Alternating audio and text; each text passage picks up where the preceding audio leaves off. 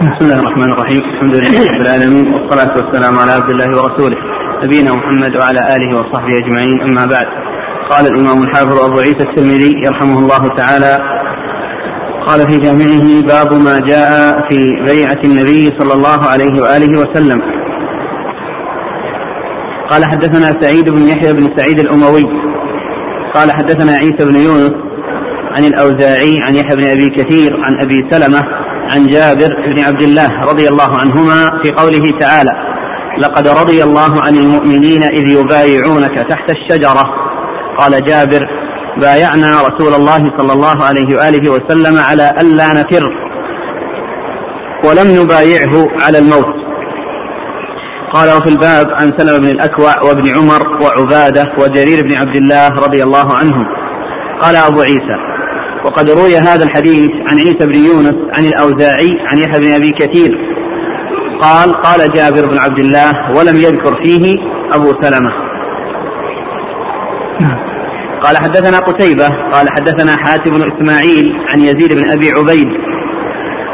قال قلت لسلمة بن الأكوع رضي الله عنه على أي شيء بايعتم رسول الله صلى الله عليه وآله وسلم يوم الحديبية؟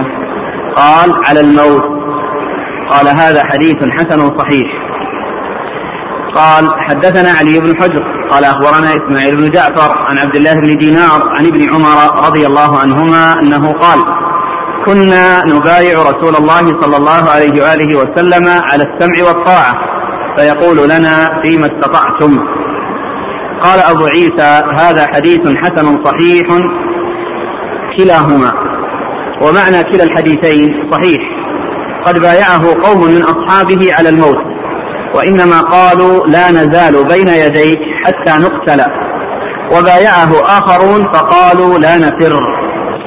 قال حدثنا أحمد بن منيع قال حدثنا سفيان بن عيينة عن أبي الزبير عن جابر بن عبد الله رضي الله عنهما أنه قال لم نبايع رسول الله صلى الله عليه وآله وسلم على الموت إنما بايعناه على ألا نفر.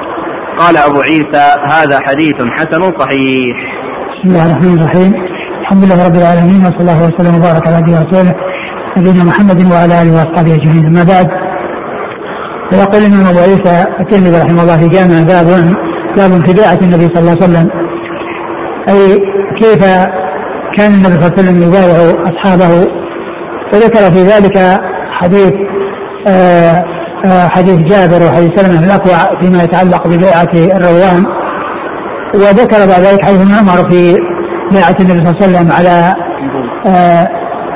السمع والطاعه في يعني في في العسر واليسر وأن يكون ذلك فيما يستطيعه الناس. أما الأحاديث التي وردت في بيعة الرضوان فبعضها يقول بايعنا رسول الله على ان نفر. وبعضها يقول بايعنا رسول الله صلى الله عليه وسلم على الموت. ولا تنافي بينها لأن الذين قالوا بايعنا على أن نفر يعني معناه أنهم يصبرون ولا يحصل منهم فراغ والذين ولو أدى ذلك إلى الموت ولو أدى ذلك إلى الموت. والذين قالوا بايع على الموت يعني بايعوا على أنهم أنهم مثل ما بايع مثل ما جاء في الرواية السابقة أنهم لا يفرون ولو أدى ذلك إلى الموت.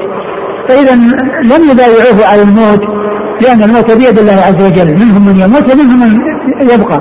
ولكن الشيء الذي بأيديهم أنهم يصبرون وأنهم لا يحصل منهم فرار وأنهم يكونون مع النبي صلى الله عليه وسلم لا يحصل منهم فرار أصلا. وبهذا تلتقي الأحاديث.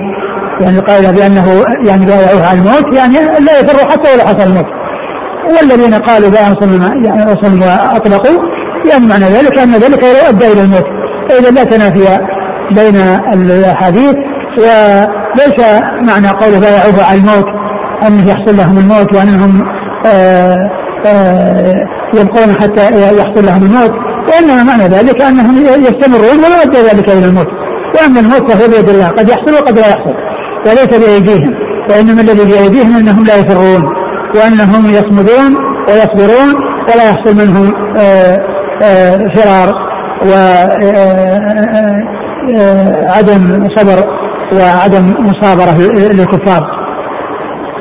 وأما الحديث الثاني حديث ابن عمر أن النبي صلى الله عليه وسلم قال لا لا لا على السمع والطاعة في العسر يسر قال قال في ما استطعتم. نعم. قال فيما استطعتم. يعني أن الإنسان آآ آآ يفعل الشيء الذي أمر به والذي بايع عليه على قدر الاستطاعة. يعني لا يكلف الله نفسا الا وسعها الشيء الذي يستطيع الإنسان لا يكلف الإنسان. والذي يستطيعه الإنسان مطلوب من الإنسان. وهذا الذي جاء في حديث ابن عمر جاء في حديث جرير. لأنه قال جاء وسلم على على, على السمع والطاعة فقال فلقنه النبي صلى قال قل فيما استطعت. لقنه النبي صلى الله عليه وسلم وقال قل فيما استطعت. فدل هذا على أن السمع والطاعة يكون يعني في ما يبايع عليه الإنسان ويكون ذلك على حسب استطاعته. لا يكلف الله نفسا إلا وسعها. نعم. قال حدثنا سعيد بن يحيى بن سعيد الأموي. سعيد بن يحيى بن سعيد الأموي وهو ثقة؟ ربما أخطأ أخرجه أصحاب الكتب إلا ابن ماجه. نعم. عن عيسى بن يونس. ويحيى بن سعيد الأموي وسعيد بن سعيد بن يحيى بن سعيد. هذا كثير رواية عن أبيه كثير رواية عن أبيه ولهذا الحافظ بن حجر لما ذكر في فتح الباري أن الذين يقال لهم يحيى بن سعيد آآ آآ أربعة اثنان في طبقة واثنان في طبقة. فالذين هم في طبقة يحيى بن سعيد الأنصاري ويحيى بن سعيد التيمي والذين في طبقة متأخرة يحيى بن سعيد القطان ويحيى بن سعيد الأموي. قال وعلامة يعني يحيى بن سعيد الأموي لم يروي عنه ابنه. يعني معناه أن كثير الرواية عنه. وقد تأتي الرواية عن غير أبيه كما في هذا الحديث لأن هذا الحديث لا يروي عن أبيه. وهذا الذي يسمونه في المصطلح المتفق والمفترق فإن تتفق أسماء الرواة وأسماء آبائهم فتختلف أشخاصهم. فإذا الذين يطلق عليهم يحيى بن سعيد اثنان في طبقة متقدمة طبقة صغر التابعين واثنان في طبقة متأخرة. وهم من طبقة الشيوخ شيوخ أصحاب الكتب الستة وهم يحيى بن سعيد القطان ويحيى بن سعيد الأموي. نعم. عن عيسى بن يونس. عيسى بن يونس آه ثقة أخرج أصحاب الكتب الستة. عن الأوزاعي. الأوزاعي عبد الرحمن بن عمرو ثقة أخرج أصحاب الكتب الستة. عن يحيى بن أبي كثير. يحيى بن أبي كثير اليمامي ثقة أخرج أصحاب الكتب الستة. عن أبي سلمة. عن أبي سلمة بن عبد الرحمن بن عوف وهو ثقة أخرج أصحاب الكتب الستة.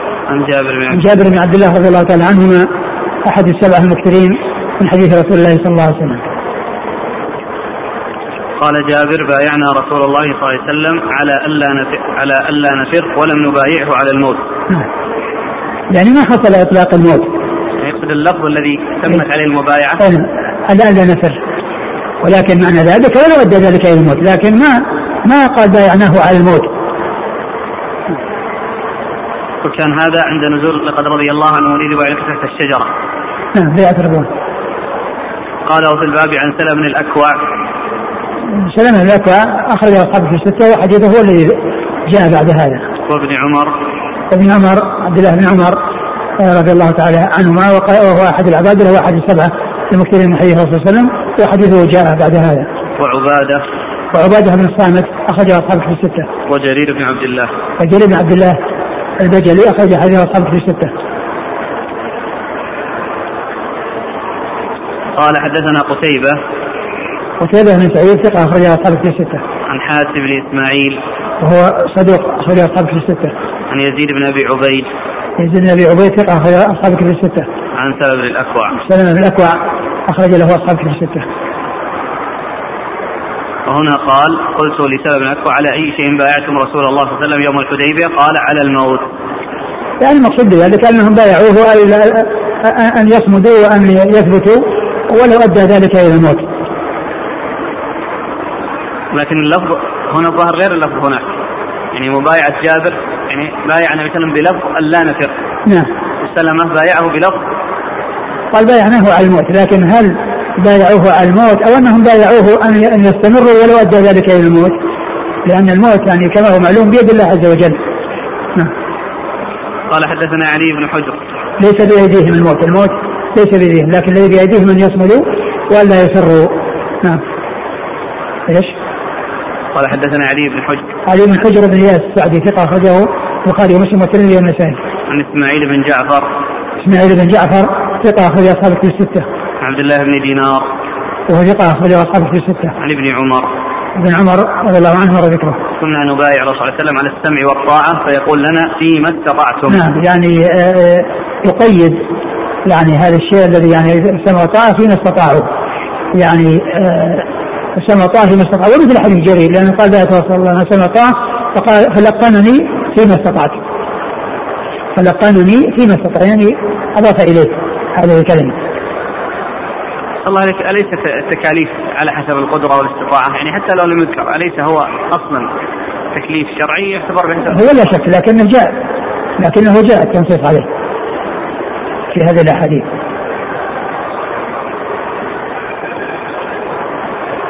نعم. قال أبو عيسى ومعنى كلا الحديثين صحيح قد بايعه قوم أصحابي على الموت وإنما قالوا لا نزال بين يديك حتى نقتل. وبايعه آخرون فقالوا لا نفر. يعني الذين قالوا بايع الموت لا نزول إليك حتى نقتل. وهؤلاء قال نفر يعني ولو يعني ولو حصل الموت. النتيجة واحدة. قال حدثنا أحمد بن منيع.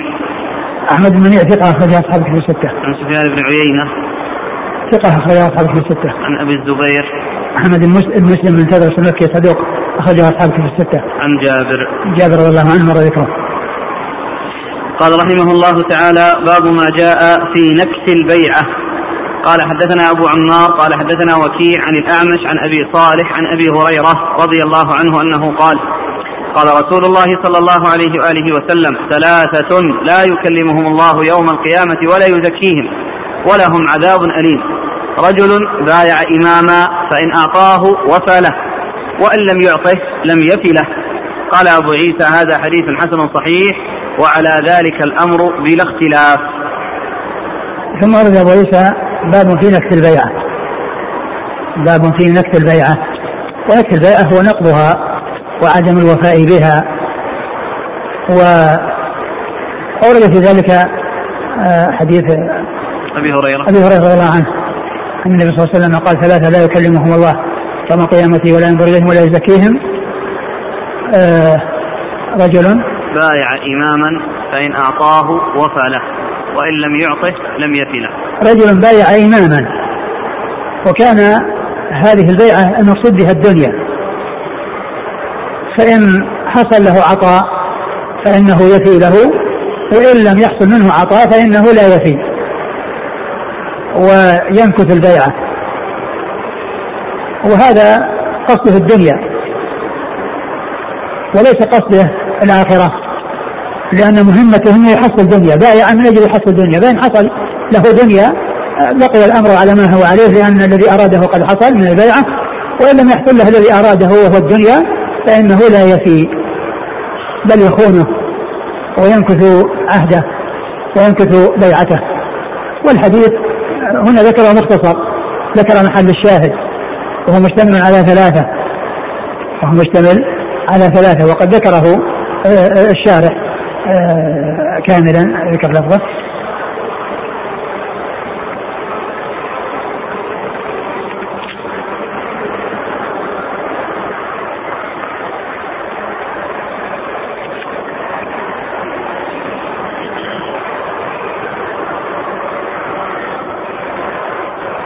هنا رجل بايع إماما زاد في رواية للبخاري لا يبايعه إلا لدنيا.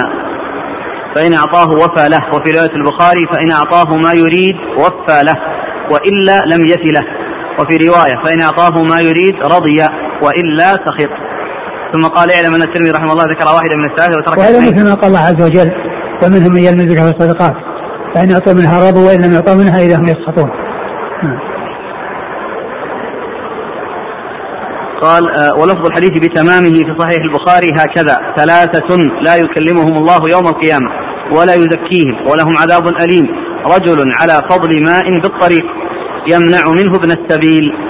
ورجل بايع إماما لا, يبايع لا يبايعه إلا لدنيا فإن أعطاه ما يريد وفى له وإن لم يفي وإلا لم يفي له ورجل يبايع رجلا بسلعة بعد العصر فحلف بالله لقد أعطي كذا وكذا فصدقه فأخذها ولم يعط بها. ولم يعطى بها. نعم. انتهى. انتهى. يعني ذكر الترمذي واحد وترك الاثنين ذكر محل الشاهد فقط. والاثنين هو الذي على يعني في بيع فضل الماء وهو يعني في الطريق. وكذلك الرجل الذي بايع إنسان على سلعة بعد العصر.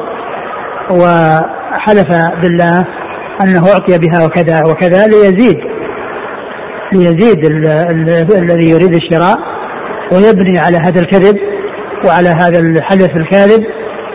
فزاد في السلعة أو أنه قال إنني أعطيت بها والآن أريد أن أبيعها بالسعر الذي أعطيت وإن لم يزد فكل ذلك مبني على كذب. نعم. قال حدثنا أبو عمار. أبو عمار الحسين بن حريث هو ثقة. أخرجه أصحاب في الستة إلا ابن ماجه. عن وكيع. وكيع بن الجراح الرؤاسي الكوفي ثقة أخرجه أصحاب في الستة. عن الأعمش. الأعمش بن أمان المهران الكاهلي الكوفي ثقة أخرجه أصحاب في الستة. عن أبي صالح. أبو صالح ذكوان السمان وهو ثقة أخرجه أصحاب في الستة. عن أبي هريرة. أبو هريرة عبد الرحمن بن صخر الدوسي أكثر الصحابة حديثا. يقول أبو عيسى وعلى ذلك الأمر بلا اختلاف.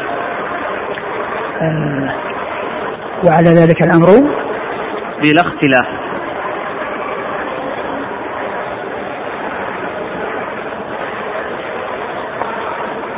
يمكن كون ان ان انه يعني انه يكون إنه لا خلاف آه، إنه لا لا اختلاف يعني يعني في ذلك يعني بالنسبة لهؤلاء الذين ذكروا في الحديث. هل للعدد مفهوم ثلاثة؟ لا ليس له مفهوم. ابدا لأن فيها حديث كثيرة. فيها ثلاثة لا يكلمهم الله يوم القيامة ولا يزكيهم ولهم عذاب أليم. وإنما المقصود بالعدد يعني هذا الذي ذكر في الحديث ذكر المعدود اولا. العدد اولا ثم ذكر المعدود ثانيا. من أجل أن يتنبه ومن أجل أن يستعد لمعرفة المعدود. وإلا فإن هناك أحاديث أخرى فيها ثلاثة وفيها آه، يعني أكثر وأقل. يعني آه، فيها أمور محرمة وأمور آه، من الكبائر يعني إتيانها. فليس له مفهوم بمعنى انه ليس هناك أشياء أخرى يعني سوى ذلك بل هناك ما سوى ذلك. وإنما المقصود من ذكر العدد هو آه، بيان أو التنبيه إلى الاهتمام بالمعدود والاستعداد والتهيؤ لمعرفة المعدود. هذا هو المقصود من ذكر العدد وليس المقصود من ذلك أن له مفهوم بحيث أنه ما هناك اناس آخرون لا يوصفون بهذا الوصف لأن لأن من ذلك الحديث الذي يقول لا ثلاثة لا يكلمهم الله يوم القيامة ولا يزكيهم ولا ينظر إليهم ولهم عذاب أليم. قال أبو ذر خابوا وخسروا من يا رسول الله. قال المسلم المسلم والمنان والمنفق سلعته بالحلف الكاذب. فالمنفق سلعته بالحلف الكاذب هذا يتفق مع ما جاء في هذا الحديث. وأما المسلم والمنان فهم غير غير الذي جاء في الحديث. الله إليك. جاءت أسئلة الآن في قضية البيعة في الوقت الحاضر. يعني كان سابقا يأتي الرجل أو الصحابي فيبايع النبي صلى الله عليه وسلم بنفسه. نعم. الآن البيع كيف تحصل للإمام؟ خاصة أن عندنا من الشبه من يقول نحن لم نبايع أصلا ولي الأمر حتى تقولوا أنتم أننا كفنا البيع. البيعه ليست لكل أحد يأتي ويضع يده في يد الإمام. وإنما البيعه لأهل الحل والعقد وإذا حصل منهم ذلك فإن الباقيه يعتبرون مبايعين والبيعه لازمة لهم. ولم يقل أحد أنه يلزم كل فرد من أفراد الرعية أن يأتي ويضع يده في يد الإمام. وبيعة أبي بكر رضي الله عنه لما حصلت بايعه الذين موجودون في المسجد. الذين كانوا في المسجد والذين كانوا في سقيفه بن ساعده قبل ذلك والذين كانوا في المدن والقرى والأماكن المختلفة أو الذين كانوا موجودين في المدينة ما كل واحد منهم جاء وضع يده في يده في يد أبي بكر. فإذا بايعه الحل والعقد لزمت بيعته للجميع وإن لم يضعوا أيديهم في يده. آه هذا السائل يقول آه هل يلزمنا نحن معاشر الساكنين في الدول التي تحكم بالعلمانية؟ آه أن نبايع الرؤساء الذين يرأسونها مع العلم بأننا نسمع ونطيع بالمعروف. لا ما تبايعهم. ما تبايعهم ولكنك أنت تسمع وتطيع فيما يأمرون به معروف ولا تخرج عليهم. إلا يعني إذا كان هذا الحاكم يعني فيه كفر بواح يعني عنده فعند ذلك إذا قدر على التخلص منه فعند ذلك يصار إليه إلى إلى التخلص منه، أما إذا كان الخروج عليه يؤدي إلى افناء الخارجين ويبقى الكافر في مكانه فهذا ليس من الحكمة وليس من المصلحه في شيء. هل الخوارج في هذا الزمان أو الإرهابيون يدخلون في نكس البيعة؟ لا شك. أقول لا شك أنهم يعني خرجوا على الإمام ويعني وإن لم يكونوا بايعوا بأيديهم كما ذكرت في قصه بكر يعني آه، لا شك ذلك خروج على الامام ونكس البيعه. يقول آه، انتشر في بعض البلاد استعمال البيعة لاستعباد الناس فبايع أناس لمنظمه مخصوصة وكان من ضمن البيعة أن لا يخرج عن تلك المنظمة حتى الموت ثم بعد ذلك تبين له أن هذا المنهج خاطئ فهل يجوز لهم عدم الوفاء بتلك البيعة البيع للولايات لأهل الولايات الذين بأيديهم الحل والعقد. وأما مبايعات خاصة يعني ليس لأهل الولاية فهذه لا يقال لها بيعة ولا يجوز أن يكون فيها بيعة لأنه لا يكون ولاية تحت ولاية وإنما الولاية واحدة والناس تبع لهذه الولاية. لكن كون يعني جماعة إذا كان البلد فيه فرق وفيه آه، آه، أحزاب وكل يعني يدعو إلى باطله وكان في هناك من أهل السنة من جمعوا اجتمعوا وتعاونوا على نشر حقهم. فيجتمعون وينظمون أنفسهم لكن لا ما في بيع يعني بيع ما تكون للوالي ما تكون لأحزاب ولمنظمات فتكون بيعة داخل ولاية داخل ولاية لأن الوالي هو الذي بيده الحل والعقد وهو الذي آه، آه، يعني آه، بيده الأمر. وأما الناس اللي هم متشتتين هذا هذه طائفة وهذه طائفة وهذه طائفة وكل يعني يكون له بيعة هذه ما ما لها أساس. قال رحمه الله تعالى باب ما جاء في بيعة العبد. قال حدثنا قتيبة قال حدثنا الليث بن سعد عن أبي الزبير عن جابر رضي الله عنه أنه قال جاء عبد فبايع رسول الله صلى الله عليه وآله وسلم على الهجرة ولا يشعر النبي صلى الله عليه وسلم أنه عبد.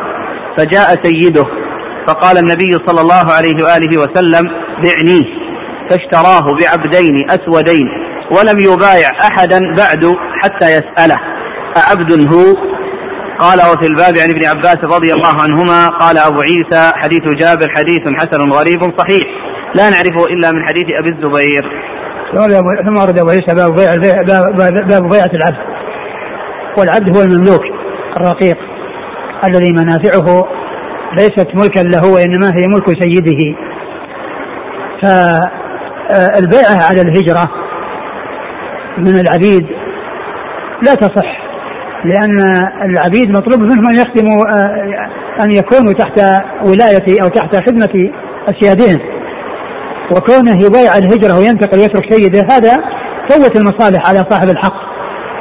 فالرسول صلى الله عليه وسلم جاءه رجل عبد وبايعه على الهجرة فبايعه الرسول صلى الله عليه وسلم. ثم بعد ذلك جاء سيده يطلبه يعني أن يرجع إليه وأن يكون معه تحت خدمته وتحت يعني الاستفادة من منافعه.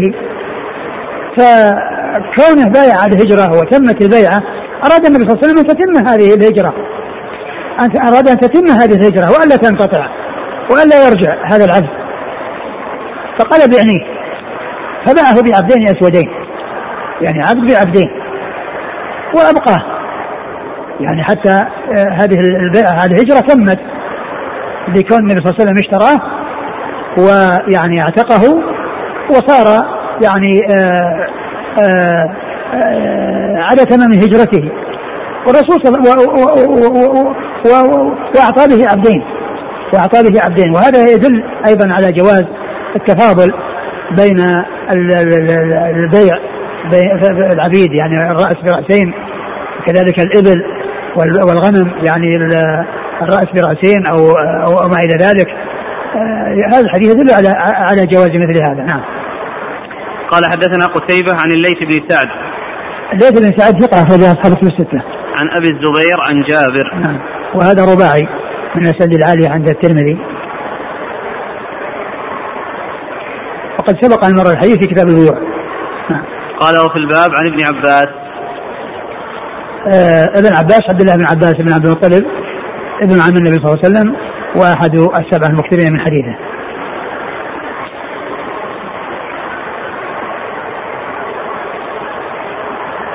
يقول آه، السائل لو كان سيده كافرا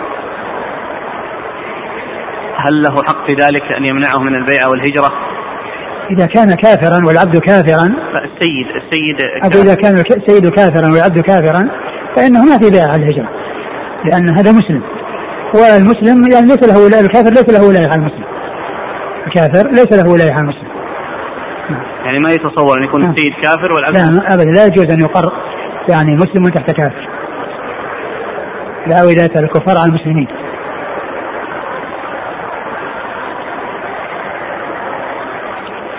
قال رحمه الله تعالى باب ما جاء في بيعة النساء. قال حدثنا قتيبة قال حدثنا سفيان بن عيينة عن ابن المنكدر أنه سمع أميمة بنت رقيقة رضي الله عنها تقول بايعت رسول الله صلى الله عليه وآله وسلم في نسوة فقال لنا فيما استطعتن وأطقتن. قلت الله ورسوله أرحم بنا منا بأنفسنا. قلت يا رسول الله بايعنا. فقال سفيان تعني صافحنا. فقال رسول الله صلى الله عليه وآله وسلم إنما قولي لما إنما قولي لمئة امرأة كقولي لامرأة واحدة. قال وفي الباب عن عائشة وعبد الله بن عمر وأسماء بنت يزيد رضي الله عنهم. قال أبو عيسى هذا حديث حسن صحيح لا نعرفه إلا من حديث محمد بن المنكدر. وروى سفيان سفيان الثوري ومالك بن أنس وغير واحد هذا الحديث عن محمد بن المنكدر ونحوه. قال وسألت محمدا عن هذا الحديث فقال لا أعرف لأميمة بنت رقيقة غير هذا الحديث. وأميمة امرأة أخرى لها حديث عن رسول الله صلى الله عليه وسلم. آه، يعني تابعية المرأة الأخرى ثم وليس باب بيعة النساء. وبيعة النساء يعني على ما كان يبايعهن عليه الرسول صلى الله عليه وسلم كما جاء في القرآن يا أيها النبي إذا جاءك يا أيها النبي إذا جاءك المناس يبايعنك على يشركن بالله الا لا يشركن بالله شيئا ولا يسرقن ولا يزنين ولا يقتلن أولادهن ولا ياتين بهتان يفترين بين أيديهن وأرجلهن ولا يعصينك بالمعروف فبايعهن فكان عليه الصلاة والسلام يبايعهن يعني على هذه الخصال وعلى هذه الأمور ولكنه وكان يبايع الرجال أيضا على يعني على خصال وعلى أمور مثل ما جاء في حديث عبادة بن الصامت يعني الذي آه، سبق أن مر. ولكنه كان يصافح الرجال ولا يصافح النساء. عند البيعة عندما يبايعهم على هذه الأمور التي يعينها وأنهم يبايعهم عليها لا يصافح النساء وإنما يصافح الرجال فقط. يعني يضع الرجال يدهم بيده صلى الله عليه وسلم وأما النساء فإنه لا يضع يده بأيديهن وإنما يبايعهن بالكلام. فتأتي المرأة وتقول أبايعك على لا أشرك بالله شيئا ولا ولا إلى آخره ثم يقول عليه السلام قد بايعتك أو قد بايعناك كلاما لا مصافحة. و والرسول صلى الله عليه وسلم ما كان يصافح النساء. ولهذا جاء في بعض الأحاديث لما قالت يعني بايعنا يعني يعني صافحنا قال إني لا أصافح النساء. إني لا أصافح النساء. فالأجنبي لا يصافح الأجنبية. وإنما المرأة يصافحها من يكون من أما الأجانب منها فإنهم لا يصافحونها ولا يضعوا يضعون أيديهم بأيديهن. وهن وهم أجانب وهن أجانب منهم. ف آه، آه، فقال أقرأ الحديث. قال قالت أميمة بايعت رسول الله صلى الله عليه وسلم في نسوة فقال لنا فيما استطعتن وأطقتن يعني قيد ذلك مثل ما جاء في الحديث الذي راح فيما استطعتم وفي حديث جرير فيما استطعت لقنني فيما استطعت. وهنا أيضا نفس مثل مثل ذلك قال في حق النساء. فعند ذلك قالت آه، بهذه المناسبة وكونه قال فيما استطعتن قالت فهو أرحم بنا. الله ورسوله أرحم بنا منا بأنفسنا. الله ورسوله أرحم منا بأنفسنا. يعني قال ذلك لما قال آه، فيما استطعتن. وأنه قيد ذلك لأن هذا من الرحمة. هذا من الرحمة. يعني آه، بهن وأنهن يبايعن ويفعلن الشيء الذي يستطعنه ويطقنه ولا يكلف الله نفسا إلا وسعها.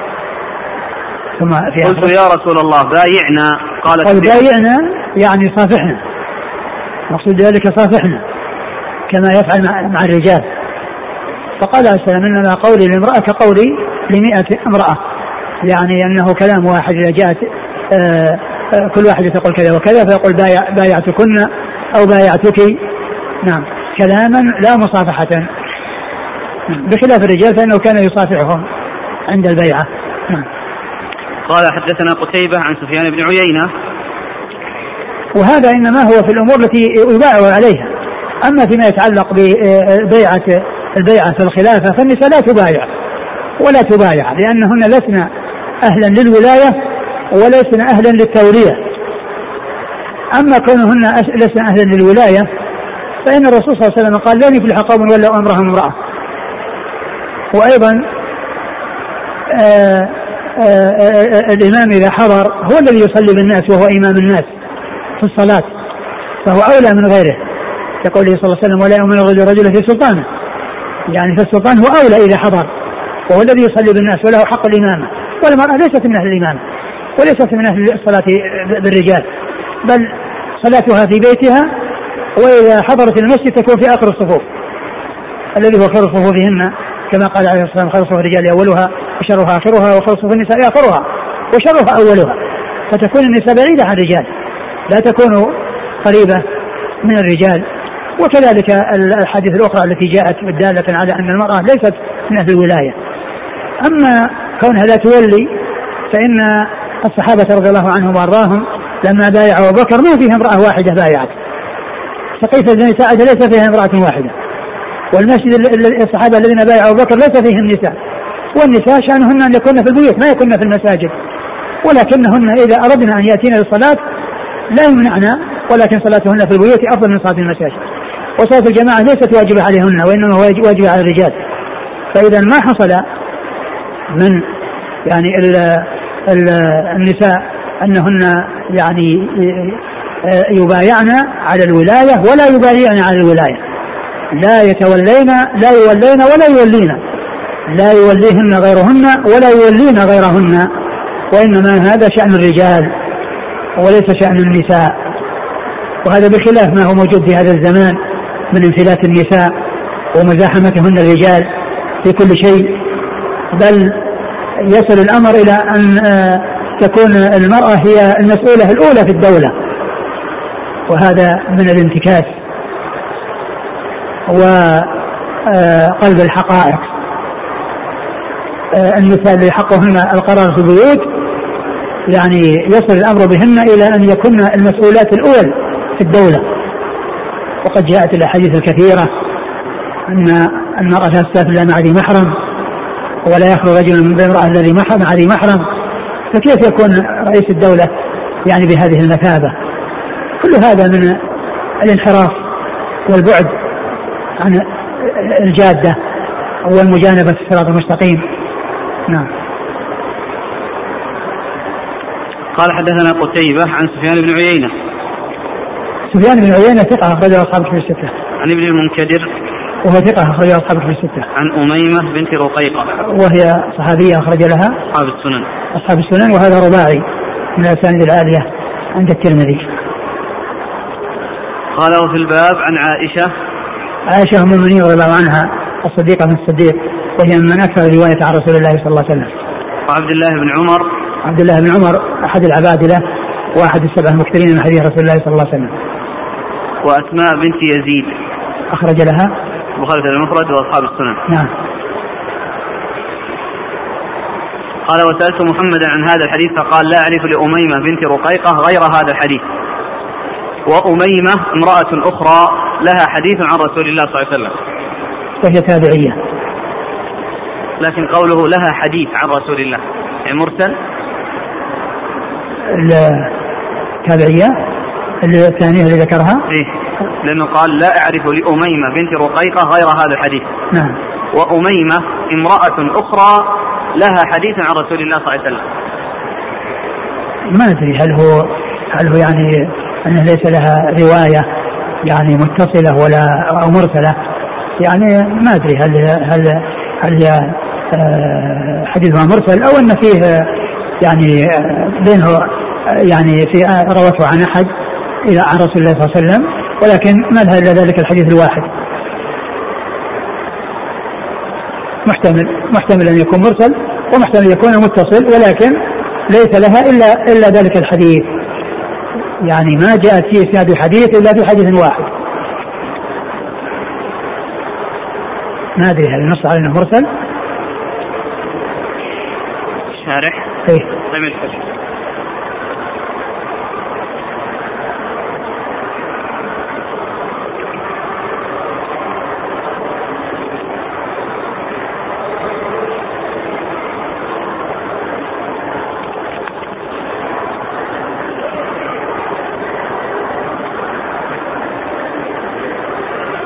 يقول هل يقول الأخ هل يستفاد من الآية إني وجدت امرأة تملكهم أن الهدهد استغرب أن امرأة تملك الرجال ما في يعني ما يدل على الاستغراب ولكنه أخبر عن خبر يعني وجده في هذه الغيبة التي غابها عن سليمان عليه الصلاة والسلام.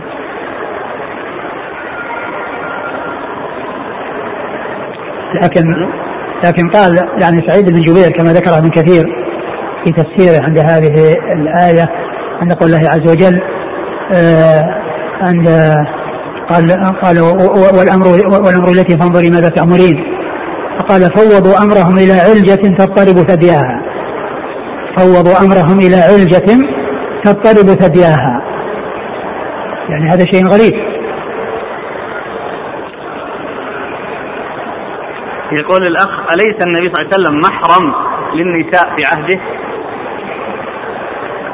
ما في شيء يدل على هذا. وما في شيء يدل على هذا. الرسول صلى الله عليه وسلم يعني لا يخلو بالنساء. ما كان يخلو بالنساء ولكن جاء في قصة يعني أم حرام. والعلماء تكلموا في ذلك يعني في توجيهه. يعني أم حرام بنت ملحان التي كانت تفليه. نعم. فمنهم من قال إنه يعني إنه يعني فسر بهذا المعنى أن الرسول ليس كغيره. وفسر أن فيه قرابة. يعني ذكرها بعض العلماء. ولكنه ما كان يبايع النساء بيده صلى الله عليه وسلم كما قال إني لا أصافح النساء. هذا يسأل يقول هل ورد في السنة أنه كان يؤتى بالماء في الإناء فيضعن النساء أيديهن في حين المبايعة؟ ورد يعني ذكرت الشارح يعني بعض ما في عن ثبوته. قال واخرج ابن إسحاق في المغازي من رواية يونس بن بكير عنه عن أبان بن صالح أنه صلى الله عليه وسلم كان يغمس يده في إناء وتغمس المرأة يدها فيه ويحتمل التعدد. تعدد يعني مع القصص الأخرى التي قبل ذلك. يعني هذا آخر شيء.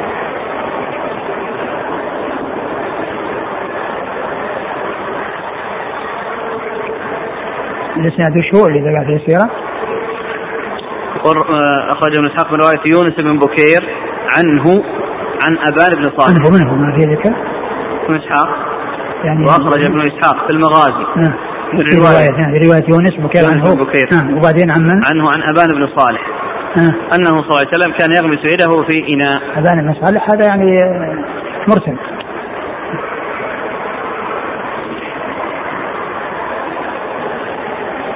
يقول من قول عائشة رضي الله عنها أشارت بقوله والله ما مست إلى آخره إلى الرد على ما جاء عن أم عطية فعند ابن خزيمة وابن حبان والبزار والطبري ومردوية من طريق إسماعيل بن عبد الرحمن عن جدته أم عطية في قصة المبايعة قال فمد يده من خارج البيت ومددنا أيدينا من داخل البيت. ثم قال اللهم اشهد. وكذا الحديث الذي بعده حيث قالت فيه قبضت منا امرأة يدها. فإنه يشعر بأنهن كن يبايعن بأيدي يبايعنه بأيديهن. ويمكن الجواب عن الأول بأن مد الأيدي من وراء الحجاب إشارة إلى وقوع المبايعة وإن لم تقع المصافحة. وعن الثاني بأن المراد بقبض اليد التأخر عن القبول أو كانت المبايعة تقع المبايعة تقع بحائل. فقد روى أبو داود في المراسيل عن الشعبي أن النبي صلى الله عليه وسلم حين بايع النساء أتي ببرد قطري فوضعه في يده وقال لا أصافح النساء.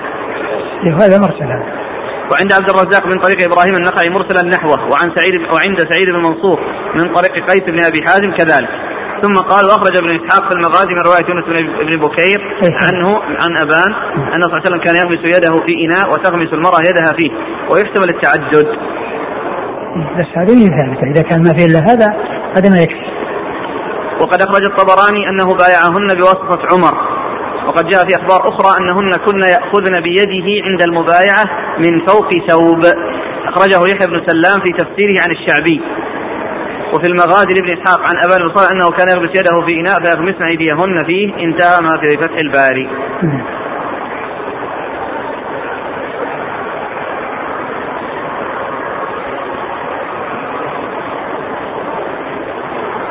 ثم تحدث يعني كلها مراسيل. ثم أتت مسألة مناسبتها المصافحة باليدين. نعم. قد كثرت الآن. أيه. هو المبارك فوري له رسالة خاصة في هذا. لأنها لأن هذا كان موجود عندهم في الهند. انتقلت إلى المدينة. أقول كان موجود في الهند وكان يعني آه، الكلام فيه يعني حصل وهو ألف في هذه الرسالة. يقول إيش يقول؟ اعلم أن السنة أن تكون بيعة الرجال بالمصافحه والسنة في المصافحة أن تكون باليد اليمنى. فقد روى مسلم في صحيحه عن عمرو بن العاص قال أتيت النبي صلى الله عليه وسلم فقلت ابسط يمي ابسط يمينك فلأبايعك. فبسط يمينه. الحديث. قال القاري في شرح هذا الحديث أي افتح يمينك ومدها لأضع يميني عليها كما هو كما هو العادة في البيعة انتهى. وفي هذا الباب رواية أخرى صحيحة صريحة. وكذلك السنة أن تكون المصافحة باليد اليمنى عند اللقاء أيضا. وأما المصافحة باليدين عند اللقاء أو عند البيعة فلم تثبت بحديث مرفوع صحيح صريح. وقد حققنا هذه المسألة في رسالتنا المسماة بالمقالة الحسنى في سنية المصافحة باليد اليمنى.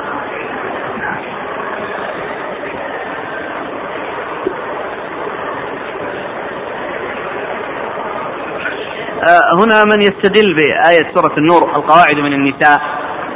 بأن المرأة الكبيرة كذلك وأن يجوز لها كشف الوجه يجوز المصافحة ما قولكم؟ المصافحة ليس ما في يعني شيء يدل. يعني لأن المبايعات كما هو معلوم يعني يكون فيهن الكبيرة وفيهن الصغيرة. هذا هو الأصل. الكبير والصغير يبايع. ومع ذلك الرسول ما كان يصافح النساء. عندنا بعض الدعاة يقول تجوز المصافحة لمصلحة الدعوة. مصلحة الدعوة في اتباع سنة الذي جاء بالدعوة. هل للمرأة أن تبايع دون إذن زوجها؟ ما في شيء يدل على لأن هذه أمور آه، آه، واجبة وأمور مطلوبة. يعني على لا يشركن بالله شيئا ولا يسرقن ولا يزين ما في شيء يدل على أن الأمر يحتاج إلى استئذان الزوج آه،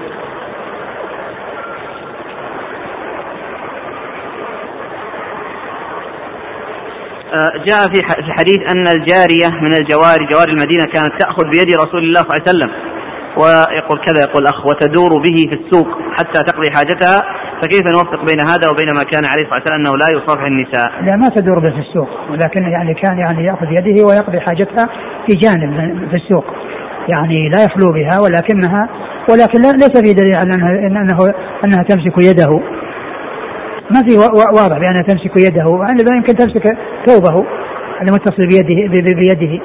ما في شيء أنها يعني مست بشرته وأنه صلى الله عليه وسلم مسها. نعم. قال رحمه الله تعالى باب ما جاء في عدة أصحاب أهل بدر. قال حدثنا واصل بن عبد الأعلى قال حدثنا أبو بكر بن عياش عن أبي إسحاق عن البراء رضي الله عنه أنه قال كنا نتحدث أن أصحاب بدر يوم بدر كعدة أصحاب طالوت ثلاثمائة وثلاثة عشر رجلا. قال وفي الباب عن ابن عباس رضي الله عنهما قال أبو عيسى هذا حديث حسن صحيح وقد رواه الثوري وغيره عن أبي إسحاق. ثم ورد أبو عيسى تجم باب في عدة أصحاب أهل بدر. في عدة أصحاب أهل بدر وهم الذين حضروا غزوة بدر مع رسول الله صلى الله عليه وسلم. ونزل فيهم فيهم القرآن وجاء فيهم الفضيلة التي هي قول صلى الله عليه وسلم وأدرك لعل الله تعالى على أهل بدر فقال اعملوا ما شئتم فقد غفرت لكم. ولهذا كان الصحابي الذي شهد بدرا ويكون له هذه المنقبة عندما يذكر الواحد من الصحابة وهو من أهل بدر ينص على ذلك فيقال صحابي شهد بدرا. يعني أنه من أهل هذه المنقبة العظيمة. ومثله الحديبية. يقول شهد الحديبية لأن فيها فيها منقبة لقد رضي الله عن المؤمنين يبايعونك تحت الشجرة. فقال صلى الله عليه وسلم لن يلج النار أحد بايع تحت الشجرة. فمن أجل هذه المنقبة في أهل بدر وهذه المنقبة في أهل بيعة رضوان كان يذكر آه، يعني عندما يذكر الصحابي آه، وتذكر صحبته للنبي صلى الله عليه وسلم يضاف إليها هذه المنزلة الرفيعة وهذه المنقبة العظيمة التي هي كونه بدريا أو كونه ممن شهد الحديبية مع رسول الله صلى الله عليه وسلم. وعدة أهل بدر كما جاء في هذا الحديث عن البراء بن عازب أنهم كانوا يتحدثون أن عدة أهل بدر كعدة أصحاب طالوت الذي جاءت قصته في القرآن في سورة البقرة وأنهم 313 وقد اختلف في ذلك فقيل 13 وقيل 15 وقيل 17 وقيل 19 أقوال أربعة. وكلها أزواج وكلها أفراد. 13 15 17 19 كما ذكر ذلك الشارح وأنه جاء فيه آه، يعني هذه الروايات. وعلى كل هم آه، آه، هم 300 وبضعة عشر. فبضعة عشر يدخل في هذه هذه الأعداد أو هذه الأرقام. المختلفة. وأما أهل بيعة الرضوان فقد كانوا 1400 فقد كانوا 1400 نعم. لكن هل توافق يعني العدد بين أصحاب طالوت وأصحاب بدر يعني؟ هنا يقول كنا نتحدث أن أصحاب بدر يوم بدر كعدة أصحاب طالوت. يعني كان معلوم عندهم أن أصحاب طالوت أنهم 313 وأن أهل بدر أيضا صاروا بهذا العدد. فهم يعني يتفاءلون بقضية العدد يعني توافق يعني من الفأل ولا ما هو ما هو يبدو أن ما هو يبدو أن فأل بالعدد وبالرقم وإنما هو إخبار بالتوافق بين هؤلاء الفئة القليلة التي انتصرت والفئة القليلة التي انتصرت.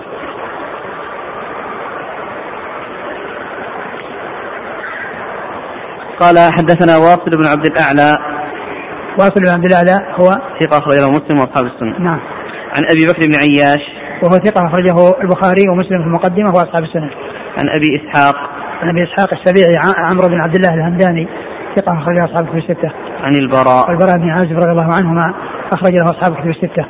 قال وقد رواه الثوري وغيره عن أبي إسحاق. نعم الثوري هو سفيان الثوري ثقة أخرجه أصحاب كتب الستة. آه، الأخ يقول أرجو من فضيلتكم توضيح مسألة موافقة الأرقام. بين القرآن أو والسنة وبين الآيات في القرآن خصوصا من هناك من يستدل بمثل هذا الحديث من ذلك يتتبعون ذلك كثيرا. كمثل ليلة القدر وتوافقها كما جاء في سورة القدر إنا أنزلنا في القدر فعدد الآيات أو أقول مثل هذا يعني لا يعول عليه في شيء. أقول لا يعول عليه في شيء الأعداد يعني كونها تصير توافق كذا أو ما توافق كذا ليس هذا هو المعتبر. فليلة القدر يعني بعض الناس يقول أن هذا ليلة 27 من جهة أن ليلة القدر كلمة ليلة القدر جاءت ثلاث مرات.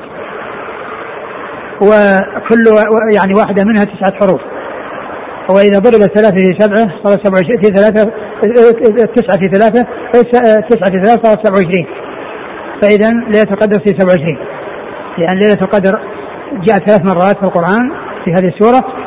وليلة القدر مكونة من تسعة حروف. وجاءت ثلاث مرات تضرب ثلاثة في تسعة يطلع 27 إذا القدر 27 والقول الثاني يقول إذا إذا إذا قرأت أو عديت عند كلمة هي تكون يعني 27 كلمة هي يعني 27 فمثل هذا ليس هو الدليل. ولا يستفاد من الدليل يعني بالموافقات الحروف وما إلى ذلك. نعم. ولا يعول عليه في شيء. نعم. قال رحمه الله تعالى باب ما جاء في الخمس. قال حدثنا قتيبة قال حدثنا عباد بن عباد المهلبي عن أبي جمرة عن أبي عن ابن عباس رضي الله عنهما أن النبي صلى الله عليه وسلم قال لوفد عبد القيس آمركم أن تؤدوا خمس ما غنمتم. قال وفي الحديث قصة. قال أبو عيسى هذا حديث حسن صحيح. قال حدثنا قتيبة قال حدثنا حماد بن زيد عن أبي جمرة عن ابن عباس نحوه. ثم أبو عيسى باب في الخمس. والخمس هو خمس الغنيمة. الذي ذكر الله عز وجل في كتاب العزيز واعلموا أن ما غنمتم من شيء فأن لله خمسه وهذا الخمس يقسم خمسة أخماس. وللرسول صلى الله عليه وسلم خمس الخمس. والباقي في المصارف التي ذكرها الله عز وجل. والأربعة الأخماس الباقية هي الغانمين ربع الأخماس الباقية هي الغانمين وأورد أبو عيسى حديث ابن عباس في وفد قصة وفد عبد القيس وهو حديث طويل. وله قصة وفي قصة وأنهم جاءوا إلى النبي صلى الله عليه وسلم وقالوا إننا لا نستطيع أن نصل إليك إلا في شهر حرام وبيننا وبينك كفار مضر. فمرنا بأمر نعمل به ونبلغه من وراءنا. فقال آمركم بالإيمان ثم قال ترون من الإيمان ثم ذكر فسره بأمور ظاهرة وفي آخرها وأن تؤدوا الخمس مما غنمتم. والمصنف اختصره وأتى بمحل الشاهد منه وهو الجملة التي في آخره وأن تؤدوا الخمس من المغنم أي أنهم إذا جاهدوا في سبيل الله وحصلت غنيمة فإنهم آه، يؤدونها أي يؤدون الخمس منها والأخماس الباقية يقتسمونها الذين هم الغانمون. فهذا يدل على على الخمس وعلى تعديته وعلى أن فرض الخمس يؤخذ من الغنيمة ويعني يوضع في المصارف التي ذكرها الله عز وجل في كتابه العزيز. نعم. قال حدثنا قتيبة عن عباد بن عباد المهلبي. هو؟ ثقة ربما وهي مخرج أصحاب الكتب. نعم. عن أبي جمرة. أبو جمرة هو نصر بن عمران الضبعي وهو ثقة أخرج له أصحاب في الستة. عن ابن وهو كان ملازما لابن عباس.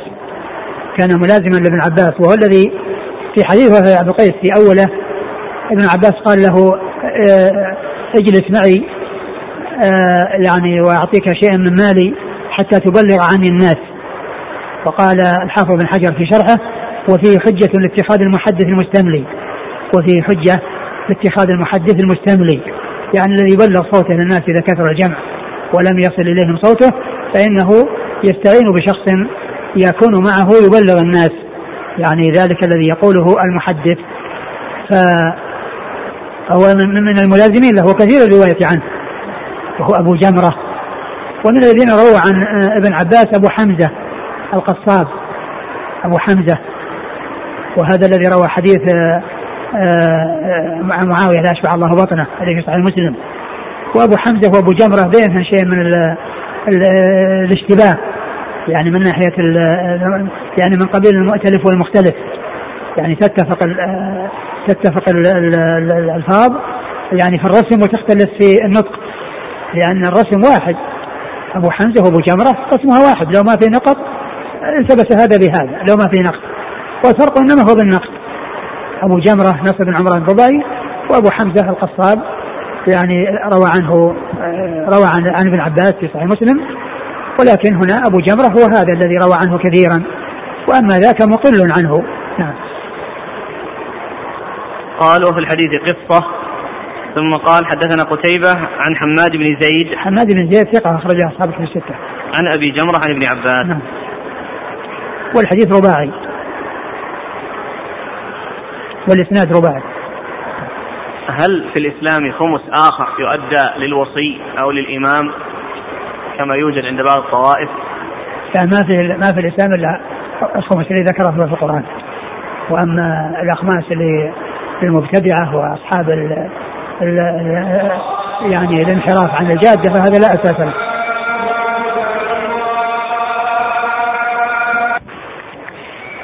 هذا الذي يأخذه بعض المبتدعة يعني ما يسمى الخمس لا علاقة له بما جاء في الكتاب والسنة من ذكر الخمس بل له علاقة وثيقة.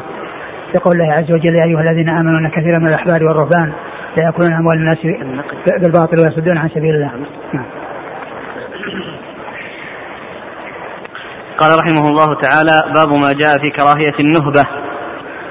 قال حدثنا هناد قال حدثنا أبو الأحوص عن سعيد بن مسروق عن عباية بن رفاعة عن أبيه عن جده رافع بن خديج رضي الله عنه. قال كنا مع رسول الله صلى الله عليه وسلم في سفر. فتقدم سرعان الناس فتعجلوا من الغنائم فاطبخوا ورسول الله صلى الله عليه وسلم في أخرى الناس فمر بالقدور فأمر بها فأكفئت ثم قسم بينهم فعدل بعيرا بعشرة شياه. قال أبو عيسى وروى سفيان الثوري عن أبيه عن عباية عن جده رافع بن خديج ولم يذكر فيه عن أبيه. قال حدثنا بذلك محمود بن غيلان قال حدثنا وكيع عن سفيان وهذا أصح. قال وفي الباب عن ثعلب بن الحكم وأنس وأبي ريحانة. وأبي الدرداء وعبد الرحمن بن سمرة وزيد بن خالد وجابر وأبي هريرة وأبي أيوب رضي الله عنهم أجمعين. قال أبو عيسى وهذا أصح. وعباية بن رفاعة سمع من جده رافع بن خديج. قال حدثنا محمود بن غيلان قال حدثنا عبد الرزاق عن معمر عن ثابت عن أنس رضي الله عنه أنه قال قال رسول الله صلى الله عليه وآله وسلم من انتهب فليس منا. قال أبو عيسى هذا حديث حسن صحيح غريب من حديث أنس. ثم ورد أبو عيسى باب, باب في النهبة والنهبة هو ما يؤخذ يعني آه، جهرا علانية يعني آه، قهرا. وهو غير ضد السرقة لأن السرقة يعني أخذ بخفية وأما هذا يعني انتزاع كذا بالقوة وأخذه يعني بغير حق. هذا هو هذا هو النهبة أخذ الشيء جهرا آه، يعني بغير حق. وقد أورد أبو عيسى الحديث الأول الذي فيه أنهم كانوا مع النبي صلى الله عليه وسلم في سفر وأنهم سرعان الناس يعني بادروا وأخذوا من الغنائم وطبخوا. فالرسول صلى الله عليه وسلم أكفأ القدور أكفأ القدور وذلك أنهم أخذوا يعني هذا الشيء يعني قبل أن يقسم وقبل أن يستحقون يستحقوه فلذلك صار شبيها بالنهبة الذي أخذ يعني مال غيره وإن كان يعني هذا المال مشترك لهم فيه نصيب إلا أنه ليس لهم أن يأخذوا آه، منه شيئا إلا بعد قسمته وإعطائهم نصيبهم ف آه، إيش قال في آخره؟ وكان الغنائم فيها. تقدم سرعان الناس فتعجلوا من الغنائم في الطبخ ورسول الله صلى الله عليه وسلم في أخرى الناس فمر بالقدور فأمر بها فاكفيت نعم. ثم قسم بينهم فعدل بعيرا بعشرة شياه. ثم قسم بينهم هذه الغنائم فكانت هذه القسمة بهذه الطريقة. عدل بعيرا بعشر شياه. وذلك أن البعير يعني يكون نفيس ويكون يعني سمين وكبير والغنم يعني آه، صغيرة أو هزيلة أو ضعيفة. فصارت القسمة يعني في ذاك الوقت يعني بهذه المقابلة وبهذه المهايئة. وإلا فإن الأصل أن الإبل عن عن سبعة. عن, عن سبعة. ولكن هذا خارج عن يعني خلاف الأصل. وذلك لنفاسة في الإبل وضعف وهيجان في الغنم. فصار عشر شياه تعادل. تعادل بعير. نعم. قال حدثنا هناد. آه هناد بن السري والحديث الثاني. من نهب؟ هذا أنس. من انتهب نهبة من, من انتهب فليس منا من انتهب فليس منا. يعني من أخذ منه من حصل منه الأخذ بهذه الطريقة التي هي آه، أخذ المال يعني من صاحب من أخيه أو من غيره جهرا وعلانية أو آه، كان بيده وخطفه منه وأخذه. فإن هذه هي النهبة التي قال فيها النبي من انتهب فليس منا. يعني أنه مخالف لما لشريعتنا ولطريقتنا ولمنهجنا ومخالف لسنتنا لأنه أخذ المال بغير حق ولا يجوز أخذ مال الإنسان من منه إلا بطيبة من بطيبة نفس منه لا يؤخذ منه كرها ولا يؤخذ منه بغير اختياره وبغير رضاه. والإسناد قال حدثنا هناد نعم هناد بن السري أخرج له البخاري في خلق افعال العباد ومسلم وأصحاب السنة. عن أبي الأحوص أبو الأحوص سلام بن سليم ثقة اخرجها أصحاب الكتب الستة. عن سعيد بن مسروق سعيد بن مسروق هو ولد سفيان الثوري وهو ثقة اخرجها أصحاب الكتب الستة. عن عباية بن رفاعه وهو ثقة اخرجها أصحاب الكتب. نعم. عن ابيه عن أبيه وهو رفاعة بن رافع ثقة أخرجه البخاري وأبو داود الترمذي والنسائي. نعم. عن جده رافع عن جده رافع بن خديجة أخرج له أصحاب الكتب الستة. قال ورواه سفيان الثوري عن أبيه عن عباية عن جده رافع ولم يذكر فيه عن أبيه حدثنا بذلك محمود بن غيلان نعم محمود بن غيلان ثقة أخرج أصحاب الكتب الستة إلا أبا داود عن وكيع عن سفيان وهذا أصح. قال وفي الباب عن ثعلبة بن الحكم. أخرج له. ابن ماجه. نعم. وأنس وأبي ريحانة. أبو ريحانة أخرج له. أبو داود والنسائي بن ماجه. نعم. وأبي الدرداء. أبو الدرداء أخرج أصحاب الكتب الستة. وعبد الرحمن بن سمرة. أخرج أصحاب الكتب الستة. وزيد بن خالد. أخرج أصحاب الكتب الستة. وجابر وأبي هريرة وأبي أيوب. وأبو أيوب الأنصاري أخرج أصحاب الكتب الستة قال وهذا أصح وعباية بن رفاعة سمع من جده رافع بن خديج. يعني فروايته بواسطة أو بواسطة كلها صحيح قال حدثنا محمود بن غيلان عن عبد الرزاق. عبد الرزاق بن همام ثقة أخرج أصحاب الكتب الستة. عن معمر. معمر بن راشد الأزدي البصري ثم اليماني وهو ثقة أخرج له أصحاب الكتب الستة. عن ثابت. عن ثابت بن أسلم البناني وهو ثقة أخرج له أصحاب الكتب الستة. عن أنس. عن أنس رضي الله عنه خادم رسول الله صلى الله عليه وسلم وأحد المكثرين من حديثه. الآن أحسن الله لك الحديث الأول. يعني إدخاله في النهبة. تقدم سرعان الناس فتعجلوا من الغنائم. يعني أخذوا شيء لا يستحقونه. يعني أخذوا من الغنائم وراح يطبخون. لكن على تعريف الغنيمة أنه ما أخذ على وجه القهر وال بالعلانية. يعني هذا اللي حصل؟ هون هون هذا قال لأن يعني غنيمة والناس أخذوا منها. وباعتبار أن لهم حق. يعني نعم لهم حق. لكن لا يجوز لهم أن يأخذوه إلا بعد أن يقسم ويعطون نصيبهم. طيب انتهى الباب والله أعلم وصلى الله وسلم وبارك على رسول محمد وعلى آله وصحبه أجمعين. جزاكم الله خيرا وبارك الله فيكم ونفعنا الله بما سمعنا وغفر الله لنا ولكم وللمسلمين أجمعين. سؤال واحد فقط يا شيخ يقول العادة في بلدنا أن يصافح الصغير على الكبير باليدين أن يصافح الصغير على الكبير باليدين ومن العيب وقلة الأدب أن يصافح الولد أباه أو من هو في سن أبيه بيد واحدة. والقاعدة تقول العادة محكمة السنة هي المقدمة على كل شيء. العادة لا يصار إليها إلا إذا لم يوجد سنة تخالفها. لأن العادة تعتبر يعني والعرف يعتبر إذا لم يوجد سنة تخالفه. طيب غضب الأب يقول قد يغضب أبي عليه إذا ما فعلت هذا؟ يعلم السنة. أقول يعلم السنة. جزاكم الله خيرا. سبحانك اللهم وبحمدك. أشهد أن لا إله إلا